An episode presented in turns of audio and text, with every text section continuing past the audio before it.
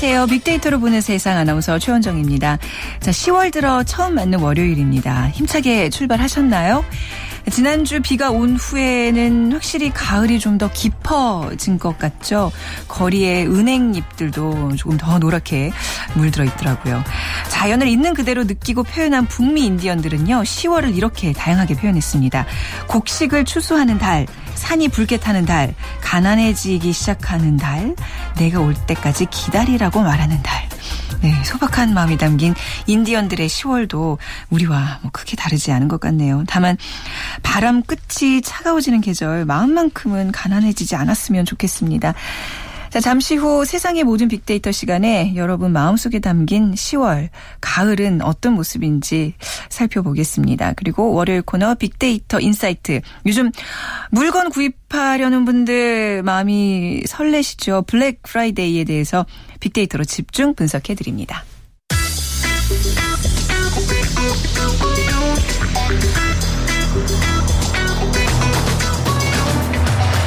오늘 여러분이 궁금한 모든 이슈를 알아보는 세상의 모든 빅데이터. 다음 소프트 최재원 이사가 분석해드립니다. 네, 최재원 이사 자리 모셨습니다. 안녕하세요. 네, 안녕하세요. 최재원입니다. 네, 세상의 모든 빅데이터 좀, 좀 부담스러우시죠? 뭐, 어, 네. 모든 걸 다 분석해야 되는 어, 남자. 문화할 때는 이게 주제에 대한 부담을 가졌는데, 이 범위가 넓어지니까 더 부담스럽네요. 네. 아이, 그, 최재원 이사께서는 또 박사시잖아요. 어, 예. 제가 그런 무슨 박사시죠? 무슨 박사시죠? 아, 저는 공학 박사. 그 공학 박사. 아, 네. 너무 늦게 얘기해 주시는 네, 것 같아요. 세상의 모든 그 공학을 공학적으로 이렇게 다 분석해 주실 수 있는 바로 우리 최재원 이사와 함께 우리 모든 여러분들의 관심사를 분석해 드리겠습니다. 네네. 오늘 10월 들어 처음 맞는 월요일이네요. 네, 그래요. 어. 본격적인 이제 가을 날씨가 그쵸. 시작되나 봐요. 10월 하면 생각나는 것들 오늘 그거에 대해서 좀 빅데이터로 분석해 볼 텐데 사람들은 10월에 대한 어떤 얘기들을 주로 하고 있나요?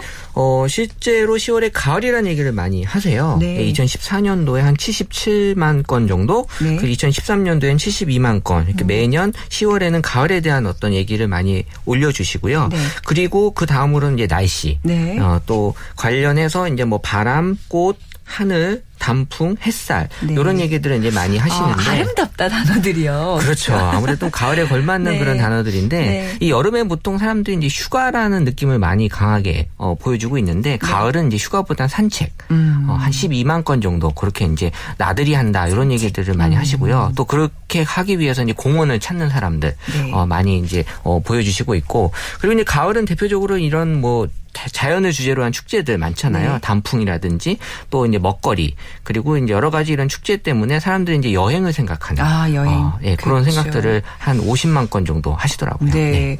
저는 개인적으로 이번 가을은 딱 지난주 그 비 내리고 나서부터인 것 같아요. 그때부터 기온이 툭 떨어졌잖아요. 그렇죠. 사람들은 가을의 그 여름과 가을의 기준을 어디에다 두고 있죠? 일단 기상학적으로는 이 가을이 일평균 기온이 20도 이하인 첫날. 아. 여기 이제 며칠 지속이 되면 요날부터 이제 가을이다라고? 예, 기상학적으로는 본다고 해요. 네. 근데 이제 서울, 경기, 인천 지역의 경우엔 70년대에는 9월 14일쯤이 요 가을의 어떤 시작을 알리는 네. 기상학적으로 그런 날짜가 됐는데 최근 10년 동안 이 가을이 한 9월 24일쯤 그러니까 한 열흘 정도가 뒤로 늦춰졌어요. 네. 예, 뭐 그거는 사람들이 이제 어느 정도 인식하고 계실 거예요. 음. 이제 날씨가 이제 많이 좀 더워지는 기간이 좀 늘어났는데 네. 어 그렇다고 이제 가을이 줄어들었다고 생각하는데 사실은 가을이 줄어들진 않았대요. 네. 예, 그 뒤로 좀 밀렸을 뿐이고 음. 그래서 날짜로 치면 한 65일, 66일 정도가 이제 가을 네. 느끼는 그런 기간이고요. 어, 늘어난 건 여름이었다고 합니다. 아, 실제 한 그래요? 96일에서 한 113일 정도 이제 늘어난 게 여름이고 네.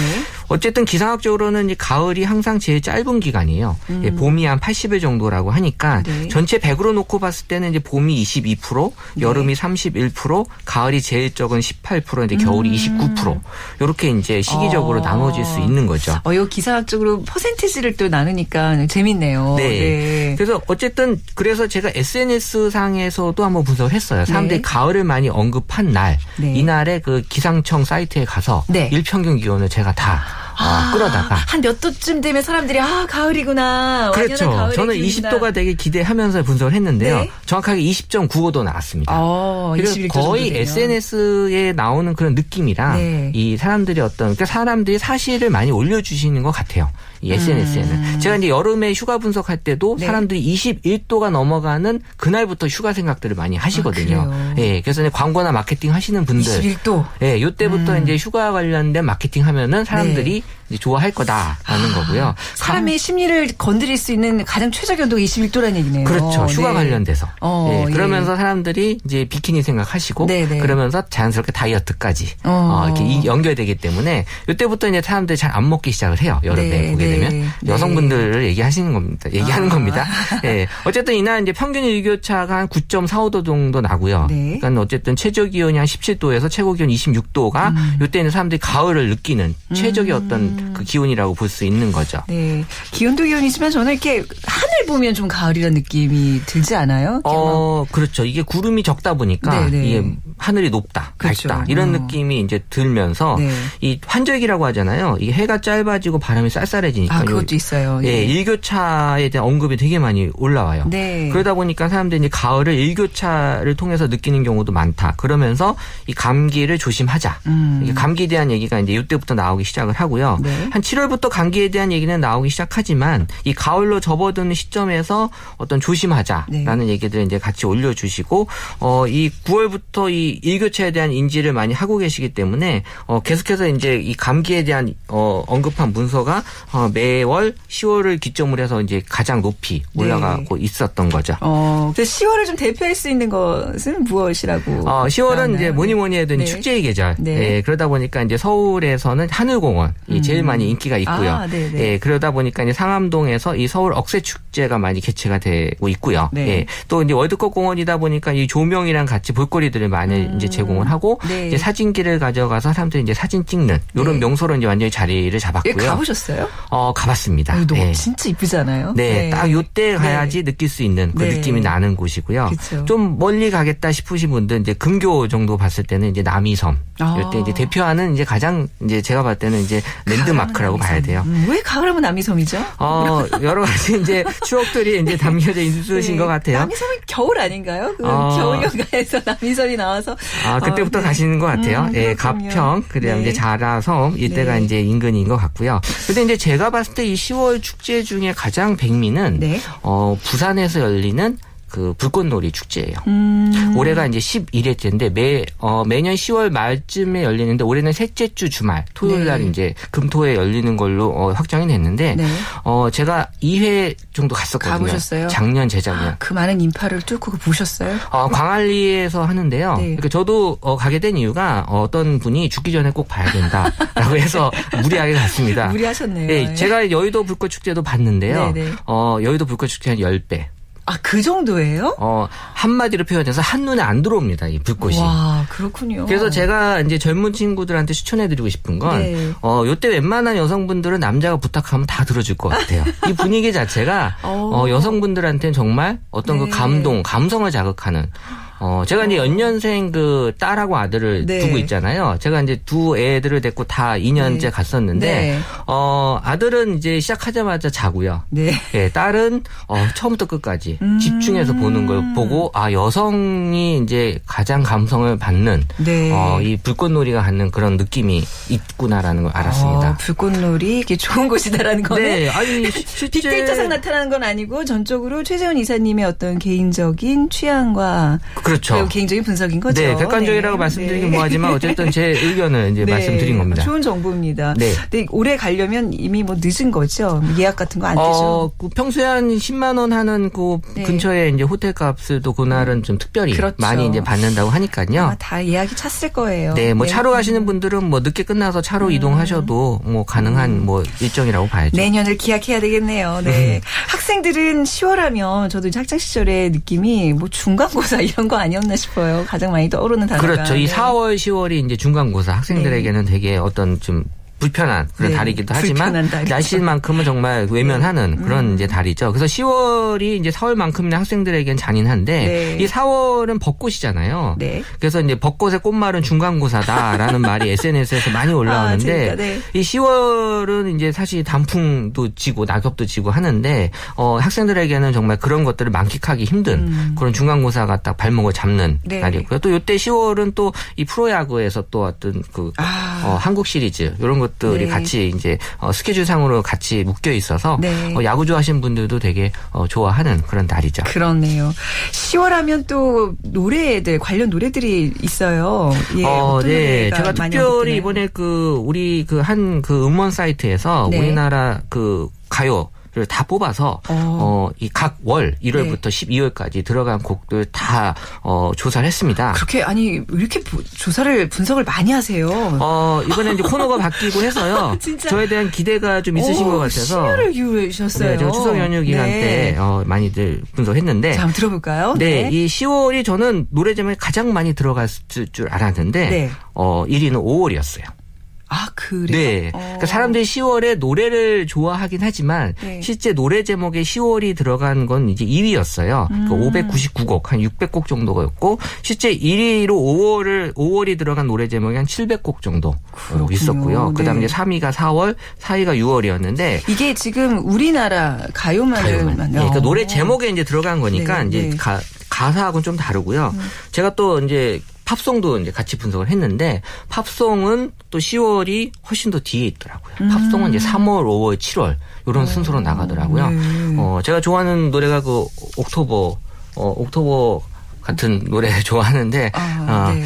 이- 이런 것들이 어, 사실은 이제 한국하고 네. 미국하고 좀 다른. 네. 음, 음. 우리나라 사람들이 10월 하면 가장 즐겨 찾는 노래가 잊혀진 계절 아닐까요? 10월의 어. 마지막 밤에는 이 노래가 그쵸. 라디오에서 하루 종일 나오잖아요. 네, 10월에 네. 이 노래를 이제 사람들이 이제 마지막 날을 기대하면서 많이 네. 이제 들으시는데 어 제가 국어학자는 아니지만 네. 어이 국어 이 그 저기 국어 관련된 분이 하신 말씀 중에 잊혀진이라는 이 말은 이중 피동 으로 아. 어법에 맞지 않다고 합니다. 아, 그렇군요. 네, 그러니까 이중 피동이라는 게 그만큼 이제 내가 강하다라는 느낌을 주는 건데 잊혀진, 버려진, 쓰여진 네. 우리가 정말 잘 쓰는 네, 말인데 네, 네. 어, 실제 어법에는 맞지 않는 말이라고 하지만 중요하지 않아요. 네, 네. 잊혀진 계절 아. 정말 우리에게는 또 영어식, 다른 영어식 표현이란 얘기죠. 그렇죠? 네, 그렇기 네. 때문에 이 잊혀진 계절에서는 어떤 뭐 기억이나 감동 네. 이런 것들이 이제 사람들에게 많이 이제 주고 음. 있고요. 10월 하면 이제 낙엽에 관련된 그런 어떤 노래들이 많이 이제 좀 언급이 되고 있어서 네. 이런 그 발라드 풍의 그런 노래들이 많이 인기가 있는 거죠. 네. 10월의 어느 멋진 날인가요? 그 노래도 좀 생각나고 좀 가을하면 또 이문세 씨의 노래도 많이 생각나고 듣고 싶은 노래 많네요. 저희 이 짧은 시간에 노래 한 곡 들려드리면 될 것 같아요. 먹거리는 어떻게 분석이 되나요? 10월하면 네. 어, 먹고 싶어지는 것들. 네, 커피가 이제 전체적으로 이제 어떤 먹는 거에 항상 이제 올라오다 보니까 음. 이 가을하고 또 어울리는 그런 그 메뉴로 이제 커피가 어, 네. 음. 1위를 차지했고요. 10, 14만 7천 건 정도 올라왔고요. 네. 그래서 이제 테라스에서 이제 멋지게 커피 한 잔을 음. 이제 즐 기려고 하는 그런 분위기를 좀 생각하시는 것 같고 네. 그러면서 이제 디저트 같은 거 같이 이제 먹고 싶어 하시는 것 음. 같고요. 그리고 전통적으로 우리 그 집 나간 며느리들도 이제 돌아오게 하는 전어, 네, 전어. 한 5천 건 정도 언급이 됐고요. 그 인스타그램을 중심으로 항상 가을에 이 가을 전어와 함께 찍은 사진들 어, 많이 이제 올려주시고 있고 네. 또 이제 그 대하 새우와도 같이 이제 사진을 찍어서 네, 올려주셔서 이 충남을 중심으로 해서 이제 전어와 대하 축제 네. 어, 9월부터 이제 10월까지 계속 열리고 있으니까요. 네. 관심 있으신 분들은 많이 어, 참가해 주시면 좋을 것 같습니다. 뭐 많은 그 10월에 관련된 단어들을 우리가 봤는데 단풍 얘기 안 나와요? 저는 당연히 단풍이 1위를 차지할 거라고 생각했는데. 어, 이 단풍 같은 경우는 네. 이제 젊은 이 SNS가 아무래도 연령층이 조금 낮다 아, 보니까 다르군요. 예, 이분들이 네. 이제 나중에 나이가 드셔서 이제 SNS를 하시게 되면 그때 다 이제 올라올 것 같은데요. 네. 사실 이제 단풍에 대한 언급이 있긴 하지만 네. 다른 거에 이제 좀 많이 밀리는 어. 어, 그런 형태였고요. 저희 부모님들은 단 풍놀이, 단풍놀이 이 얘기만 하시던 기억이 있는데 그쵸. 젊은 세대들은 그보다 조금 더 구체적인 네, 어떤 그 부모님들이 네. 그 SNS 에 올려주시면 이제 단풍이 이제 나타날 텐데 네. 어, 어쨌든 나타나긴 했습니다. 그래서 이제 단풍에 대한 언급은 이제 뭐 아름답다, 선명하다, 화려하다 네. 이런 이제 색에 대한 어떤 그런 얘기들을 많이 올려주셨고요. 네. 어, 반면 또 낙엽 같은 경우도 관련해서 이제 올라왔는데 이제 따뜻하다. 네. 그런 이제 또 낙엽은 약간 쓸쓸함, 또 그렇죠. 음. 떠나다라는 외로움에 대한 감성을 또 자극해주는. 그때 단풍은 즐거 움이고 낙엽은 회상이나 추억. 어. 이런 쪽으로 이제 키워드가 어, 매핑이 되더라고요. 네. 10월 하면 떠오르는 많은 것들 여러분들의 생각과 많이 겹쳐지는지 궁금하네요. 자, 오늘 지금까지 세상의 모든 빅데이터 다음 소프트의 최재원 이사와 함께 했습니다. 감사합니다. 네, 감사합니다.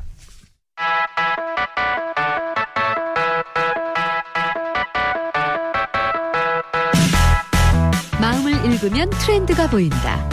빅데이터 insight. 타파크로스 김용학 대표, 이호선 심리학 박사가 분석해 드립니다. 네, 타파크로스의 김용학 대표, 숭실사이버대학교 기독교 상담복지학과 이호선 교수 두 분 나오셨네요. 안녕하세요. 안녕하세요. 네.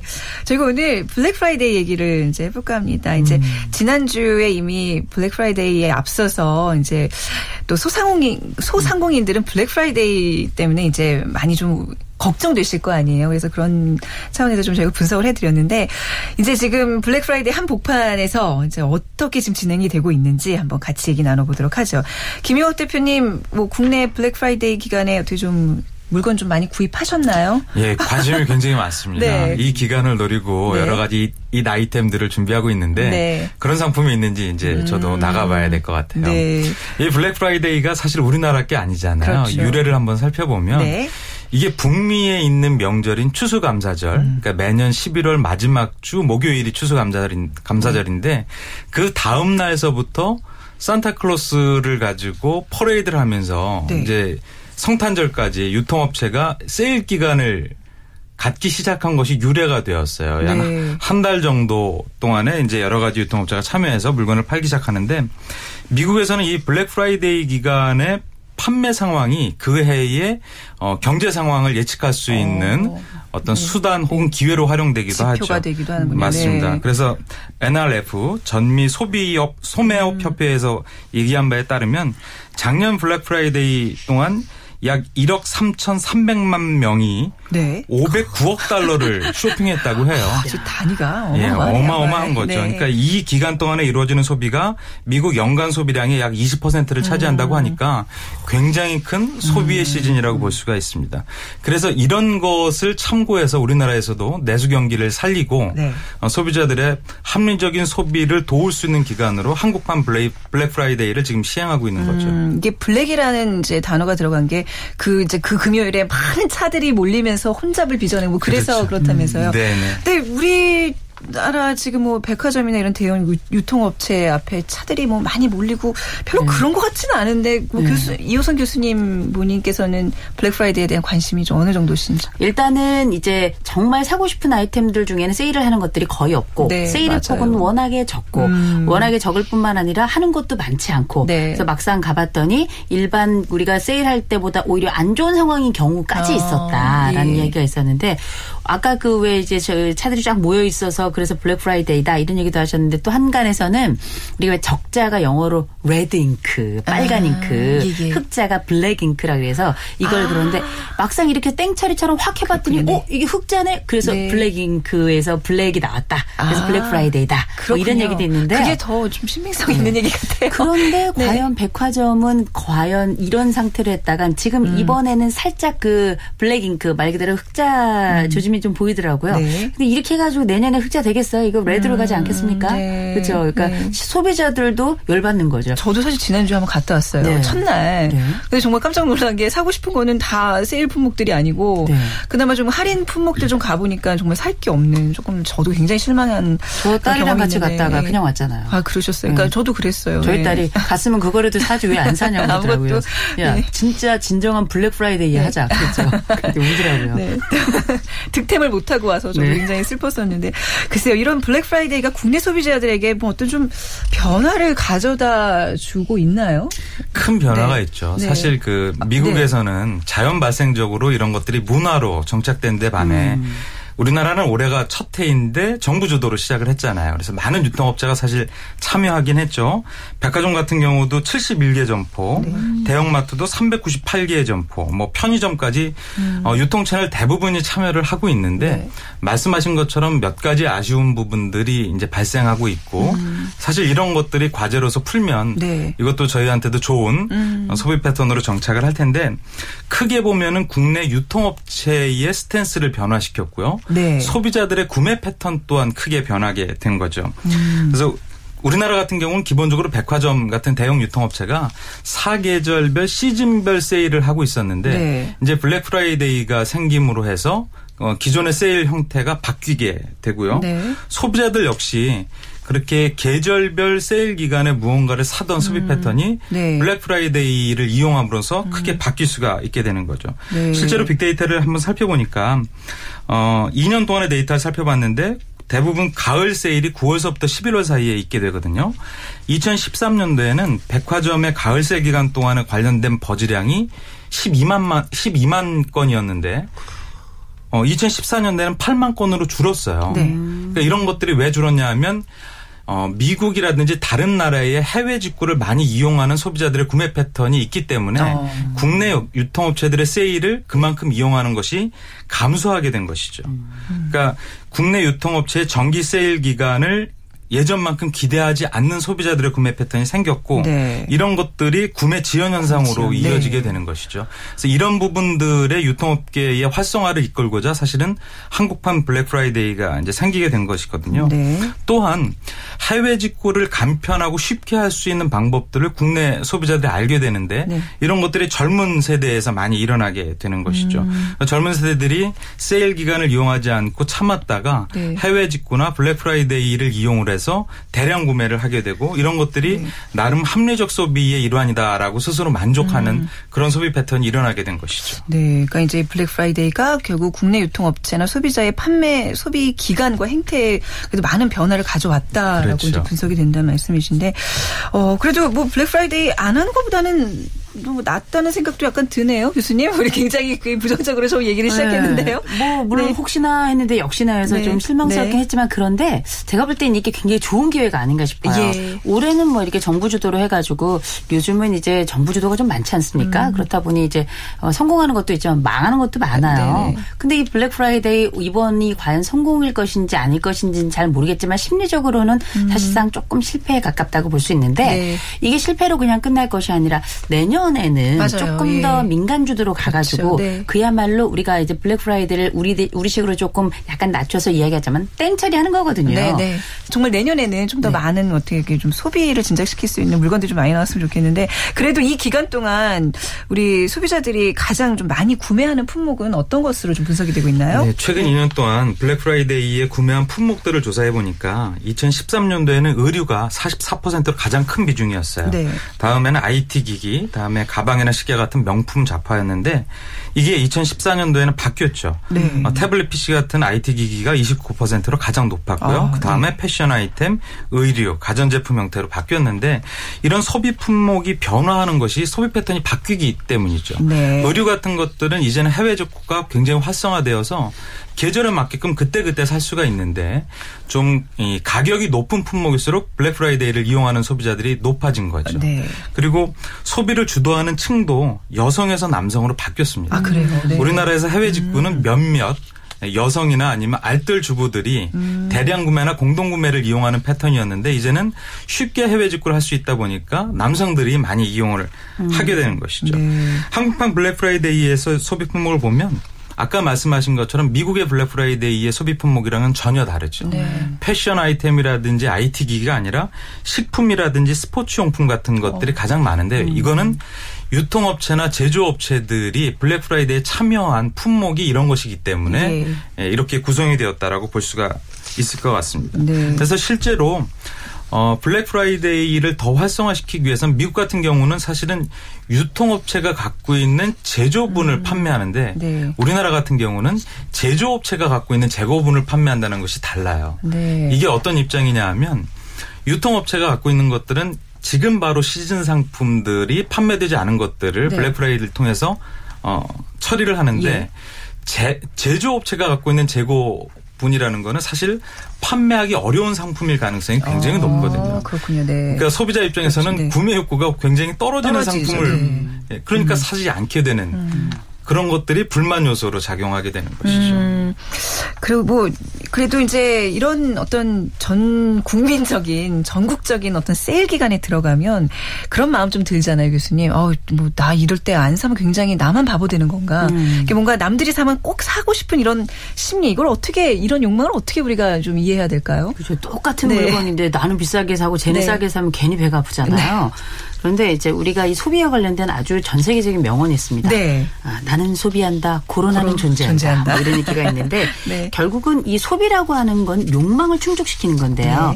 네. 이, 이 소비라고 하는 게 굉장히 아주 특이한 욕망을 충족시키는 과정입니다. 이게 왜냐하면 내가 뭔가를 사고 싶다, 하고 싶다 이건 욕망인데 음. 네. 이걸 충족시키기 위해서는 내가 지갑이 얼마나 있는가를 또 확인을 해야 되잖아요.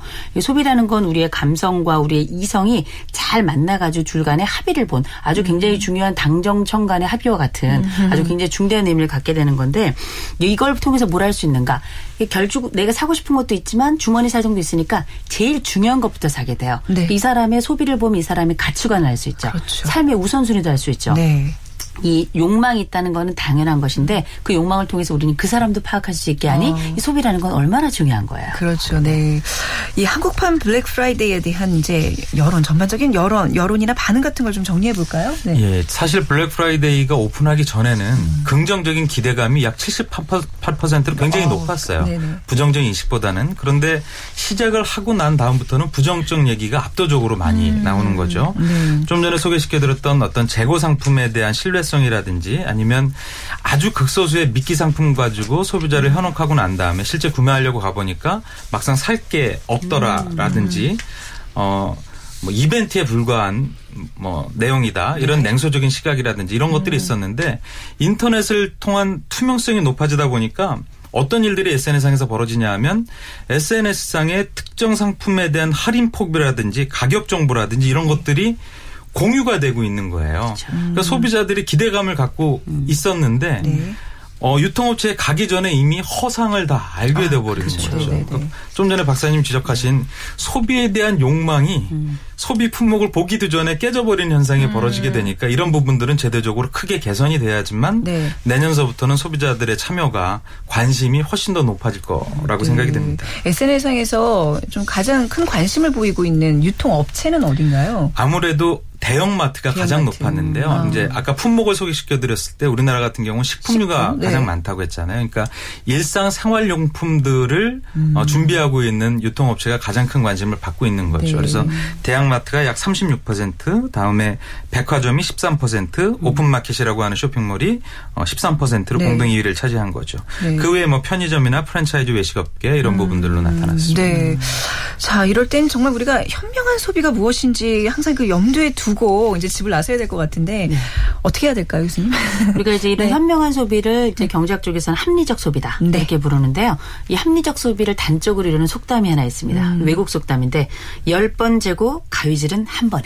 어, 아, 그래서 네. 충분히 살펴보시고 네. 요새는 또 정보가 많이 열려 있는 세상이니까 어디가 싸고 비싸고 또 우리가 알고 있는 이런 공식적 채널도 있지만 아줌마들을 통한 그 비공식적 채널이 사실 훨씬 아, 더. 중요한 경우가. 많은데 이런 입소문과 실질적인 정보 선택을 통해 가지고 네. 내 지갑에 딱 맞고 내 상황에 딱 맞는 것들을 통해서 만족을 최대화했으면 좋겠습니다. 네. 아직 블랙 프라이데이가 끝난 게 아니잖아요. 네네. 지금 이런 어떤 많은 쪽에서 이제 충고들, 조언들이 나올 텐데 성공적으로 마무리될 수 있도록 좀 더 차근차근 더 계획을 좀 짜놔야 되겠 텐데 이런 블랙 프라이데이 열풍에 대해서 저 대표님 좀 마지막으로 간단히 정리를 해 주시기 바랍니다. 네. 네, 최근에 유통업체의 네. 화두가 omni-channel 전략이라고 하지 않습니까? 음. 언제 어느 곳에든지 소비자하고 접점을 만들 수 있는 것들이 생존 전략인데 그런 전략을 함에 있어서 본질적인 가치, 네. 즉 소비자들한테 구매욕을 불러일으킬 만한 상품을 준비하고 네. 그 상품을 소비자들의 합리적 소비 패턴에 활용할 수 있게끔 판을 만들어주는 것이 음. 네. 어, 이런 블랙 프라이데이의 성공 요소라고 생각을 하고요. 소비자들은 저불안 저 저성장 이렇게 장기 불황 상태에서는 가치 소비를 할 수밖에 없거든요. 그러다 보니까 이렇게 몰아서 세일해 줄 수 있는 곳에서 네. 보다 저렴한 가격에 많은 상품을 사고 싶어 하는 욕망이 있는 것이죠. 네. 그런 아주 간단하고 본질적인 이 소비 욕구를 잘 받쳐주는 것이 중요하다 싶습니다. 네. 요즘 많은 분들이 관심을 갖고 있는 블랙 프라이데이에 대해서 두 분과 함께 말씀 나눠봤습니다. 타파크로스의 김용학 대표, 숭실 사이버대학교 기독교 상담복지학과의 이호선 교수였습니다. 감사합니다. 맞습니다. 네. 감사합니다. 자, 빅데이터로 보는 세상 오늘 방송 마칠 시간이네요. 내일 오전 11시 10분에 다시 찾아뵙겠습니다. 지금까지 아나운서 최현정이었습니다. 고맙습니다.